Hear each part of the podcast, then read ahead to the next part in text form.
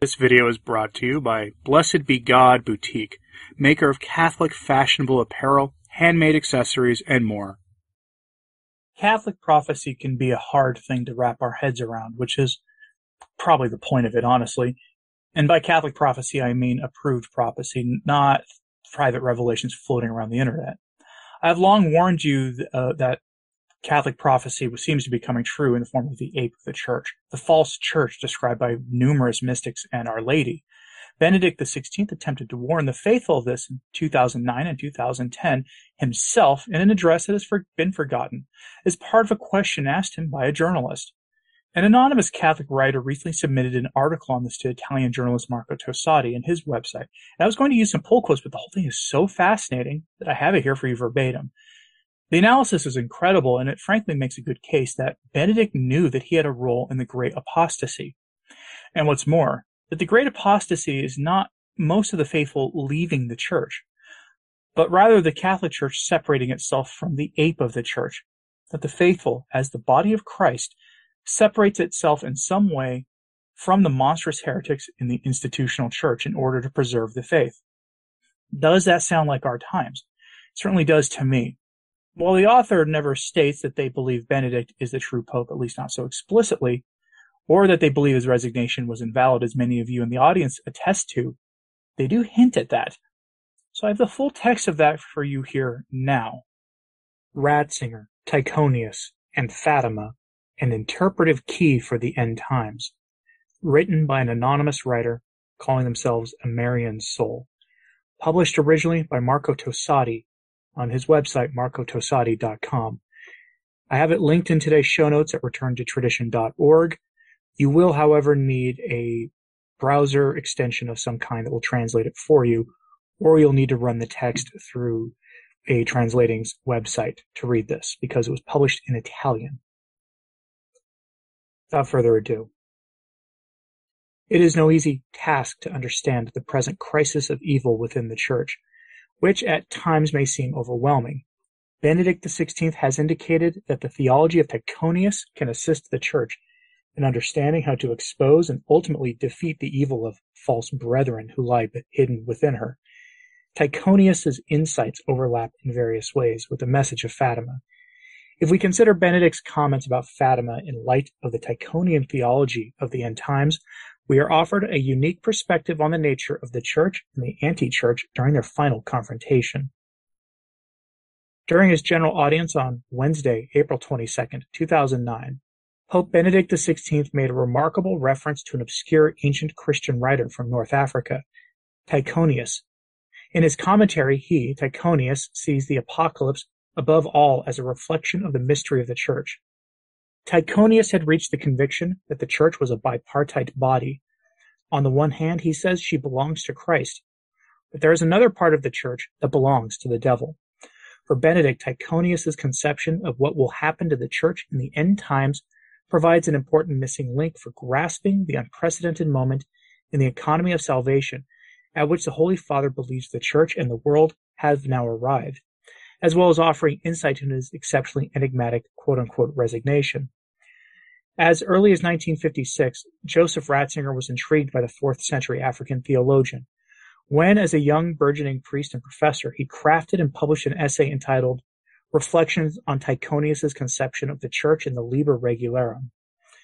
The essay explores what Ratzinger calls the paradox of Tychonius, the fact that a man consciously and willingly places himself out of any concrete ecclesiastical communion while still wanting to remain a Christian and believes he belongs to the true church. For Tychonius, the city of the devil exists both outside the church and inside the church, not only among the pagans, but also among impostor Christians.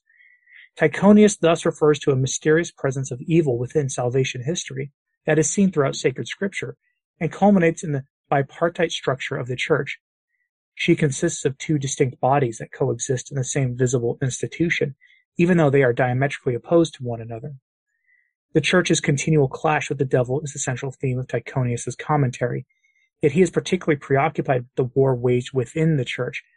The term anti-church is a fitting designation for the devil's body because his body masquerades as the Church. Tychonius identifies this enemy body that camouflages itself with the outward trappings of the church using two biblical terms he deems interchangeable the mystery of iniquity and the abomination of desolation. According to Tychonius, this iniquitous, abominable, adverse entity will be fully revealed only at the time of what Tychonius calls the great discessio. See 2 Thessalonians chapter 2, verse 3.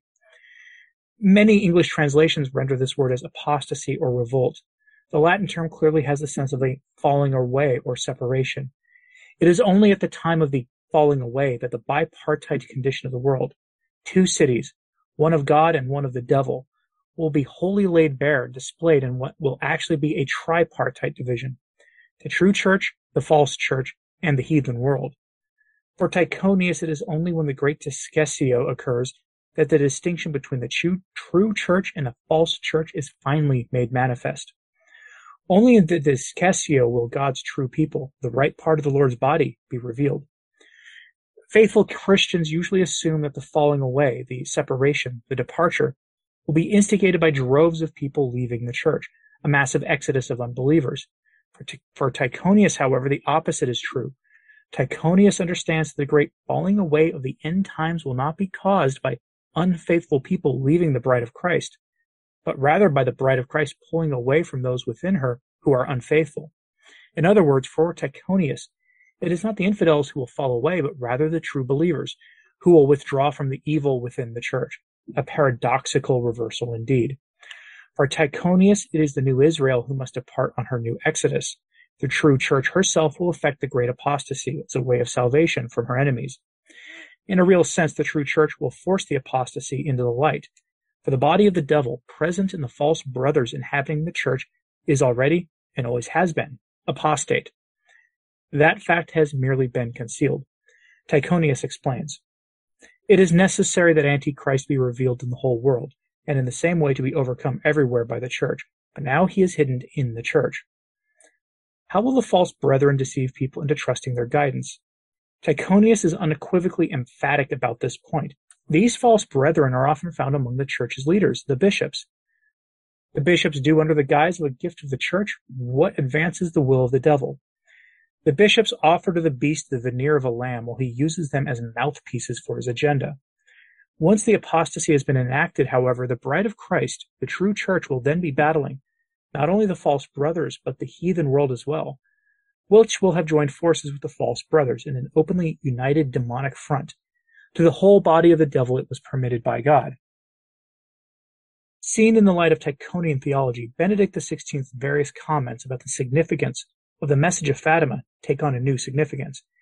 It becomes apparent that Benedict XVI understands the message of Fatima within the context of Tychonius's assertion that the greatest evil for the church in the end times is the evil hidden within her. During Benedict XVI's pilgrimage to Fatima in May 2010, a reporter asked the Holy Father, your Holiness, what meaning do the Fatima apparitions have for us today? In June 2000, when you presented the text of the third secret in the Vatican press office, a number of us and our former colleagues were present. You were asked if the message could be extended beyond the attack on John Paul II to the other sufferings on the part of the popes. Is it possible to your mind to include in that vision the sufferings of the church today? Considering that the Holy See had essentially closed the door on the third secret of Fatima, Benedict's reply was nothing short of stupefying. It can now also be perceived as Tychonian, quoting Benedict XVI. Beyond this great vision, the suffering of the Pope, which can in the first place refer to John Paul II, an indication is given of realities involving the future of the Church, which are gradually taking shape and becoming evident. So it is true that in addition to the moment indicated in the vision, there is a mention of, there is seen, the need for a passion of the Church, which naturally is reflected in the person of the Pope. Yet the Pope stands for the Church, and thus it is sufferings of the Church that are announced. The Lord told us that the Church would constantly be suffering in different ways until the end of the world. As for the new things which we can find in this message today, there is also the fact that attacks on the Pope and the Church come not only from without, but the sufferings of the Church come precisely from within the Church, from the sin existing within the Church. This too is something that we have always known, but today we are seeing it in a really terrifying way. That the greatest persecution of the church comes not from her enemies without, but arises from sin within the church. Benedict's mostly theologically charged statement was his comment about the vision designating a passion of the church. According to Benedict's assessment, the revelation of the three young children of Fatima was primarily about that passion, the coming sufferings of the church, which are still to unfold and will be reflected in the person of the Pope. And from where will the attacks that bring about this passion arise? He attested, precisely from within the church. Analyzing Ratzinger's comments, one author posits when the cardinal spoke of the last things, he was referring to what the prophet Daniel said would take place in the end. He was referring to the end times, the last things, or as we would say in Greek, eschata, the eschatological things, the eschatological text of Scripture. This is the third secret. Evaluating other messages of the Blessed Virgin Mary from church approved apparition sites, one is inclined to agree with that author. In addition, two cardinals who had personally read the third secret offered further credence to the viewpoint. First, Cardinal Oddi, a personal friend of Pope John XXIII, who had discussed the Third Secret with him, said in testimony to an Italian journalist in 1990, It, the Third Secret, has nothing to do with Gorbachev. The Blessed Virgin was alerting us against apostasy in the Church. Second, Cardinal Ciappi, a personal papal theologian to Popes John XXIII, Paul VI, John Paul I, and John Paul II, in a communication to a certain Professor Baumgartner in Salzburg, divulged In the Third Secret, it is foretold, among other things, that the great apostasy in the church will begin at the top. As a final endorsement of this perspective, Father Gabriel Amorth, the former chief exorcist of Rome, who personally knew Padre Pio for 26 years, gave a nearly identical verification when he attributed to the great Capuchin saint and extraordinary mystic. Indeed, he states, one day Padre Pio said to me very sorrowfully, You know, Gabriel, it is Satan who has introdu- been introduced into the bosom of the church, and within a very short time will come to rule the false church. Chronologically and theologically, what does the great apostasy have to do with I Novissimi, to which Ratzinger referred? It is their linchpin. St. Paul affirms in his second epistle to the Thessalonians that the great apostasy is the triggering event for the commencement of the last things, that which unlocks the door for the advent of the son of perdition, the lawless one, the Antichrist. Once set in motion, there is no turning back. The world and all of humanity will have entered a collision course with destiny. As Benedict realized that as Pope, he has had to initiate the withdrawal of the true church from the false, so as to inaugurate the great apostasy and begin the exposure of the false brethren who have infiltrated the church to the highest levels. With these questions in mind, let us look anew at the portion of the third secret transcribed by Sister Lucia herself, which pertains to the Pope. Quote, and we saw in an immense light that is God, something similar to how people appear in a mirror when they pass in front of it, a bishop dressed in white. We had the impression that it was the Holy Father. Other bishops, priests, men, and women religious going up a steep mountain, at the top of which there was a big cross of rough hewn trunks as a, of a cork tree with the bark. Before reaching there, the Holy Father passed through a big city half in ruins, and half trembling with halting step. Afflicted with pain and sorrow, he prayed for the souls of the corpses he met on his way. Reflecting on Sister Lucia's vision, Antonio Socci proposes that the bishop dressed in white and the Holy Father may actually be two distinct persons. He provocatively asks, does the secret that has as its center two figures, the bishop dressed in white and an old pope, speak to us about the present? Who are these two figures? Further, Socci notes a truly stunning development. On May 12, 2017, at Fatima, it was Pope Bergoglio who himself who said that he is the bishop dressed in white. Sister Lucia was always extremely attentive to detail and careful to relay exactly what the Blessed Virgin revealed to her. It would have been quite simple for her to keep referring to the bishop in white, if it was in fact one and the same person, but she did not do this. Her words make clear that there are two distinct persons, the bishop dressed in white and the Holy Father. Benedict knew the framework of Tychonius' theology at the end times. He knew that after the unity there is going to be another separation in the last contest. He also knew that the holy people, having been clearly warned by God, will leave the false church, causing the great discessio. With such an understanding of eschatological ecclesiology, what must happen to the church in the end times, the two figures described by Sister Lucia have taken on a unique significance in the acutely theological aware mind of Joseph Ratzinger.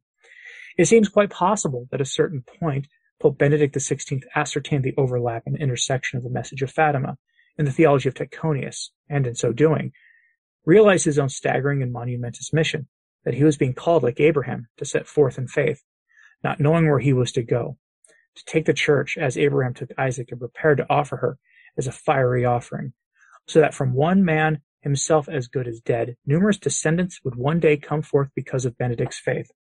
A step that could only be taken because of a direct and personal call from God. A step that would make no sense if considered in terms of human calculation or worldly prudence. But a step that would initiate a new exodus for the new Israel at the hour of her final Passover, when she will follow her Lord in his death and resurrection. Did Benedict XVI glean from the third secret, in accordance with the teaching of Tychonius, that in God's providential designs the climax of the confrontation between the true church and the anti-church would only take place when the valid successor of Peter permitted the arrival of the bishop dressed in white. That what was shown to the children of Fatima was exactly what Sister Lucia described, a mirror image, one who appears to be the Holy Father, but in fact is only a double. Was Sister Lucia additionally trying to communicate and highlight the semblance of a pope when she said, We had the impression that it was the Holy Father, did she intend to place the emphasis in that sentence on the word impression? We had the impression that it was the Holy Father. Was this because when the bishop dressed in white would finally appear, the whole world would be under the same impression? While in point of fact the bishop dressed in white would only resemble the pope, the way an image is seen in a mirror resembles reality, an imitation, an empty reproduction, a usurper. If so, did this awareness lead Benedict XVI to set out in faith, like Abraham, not knowing where he was going, handing practical power over the visible structure of the church to a bishop dressed in white, so as to initiate the great discessio. Like I said, that's a huge amount of material to wrap your head around. But it does appear that the great apostasy is not people, at least the faithful or anyone leaving the institutional church, but the subversion of the church to the ends of the secular world for the purposes of the man of sin. And the apostasy is essentially the faithful leaving that if the if that is correct, then we have definitely witnessed the beginning of the process. And I say the beginning because Catholic prophecy does warn of an evil council that is part of the ape of the church and the great apostasy. Maybe that's the synod on synodality that's going on now. Maybe it's a future council by the next pontiff, who knows. But it will seek to annihilate the teachings of the church on the morality of the flesh, the family, and the nature of the church itself, which is definitely the synod on synodality. Or maybe we're all reading too much into this. I will leave that up to you to decide. I'm not a prophet myself. I just read the stuff. If you made it all the way to the end of this video, thanks. It is appreciated. And so I have a bit of news for you. I have a follow up planned on this, addressing the idea that Father Malachi Martin revealed the third secret of Fatima, piecemeal, in various addresses and inter- interviews. Not the direct text, not the quotes, but what he said it had. Let me know if you want a video on that because here's a hint.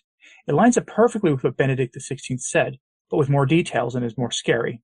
Let me know in the comments though, what you thought of this. Like I said, I have it linked today in the show notes at returntotradition.org. Just look for the post with the same name as this episode and the date that it was posted, and you will find it there. And like and subscribe if you haven't. It really does help. As to sharing these messages on social media, that helps a lot as well. And as always, pray for the church. I'm Anthony Stine. Ave Maria.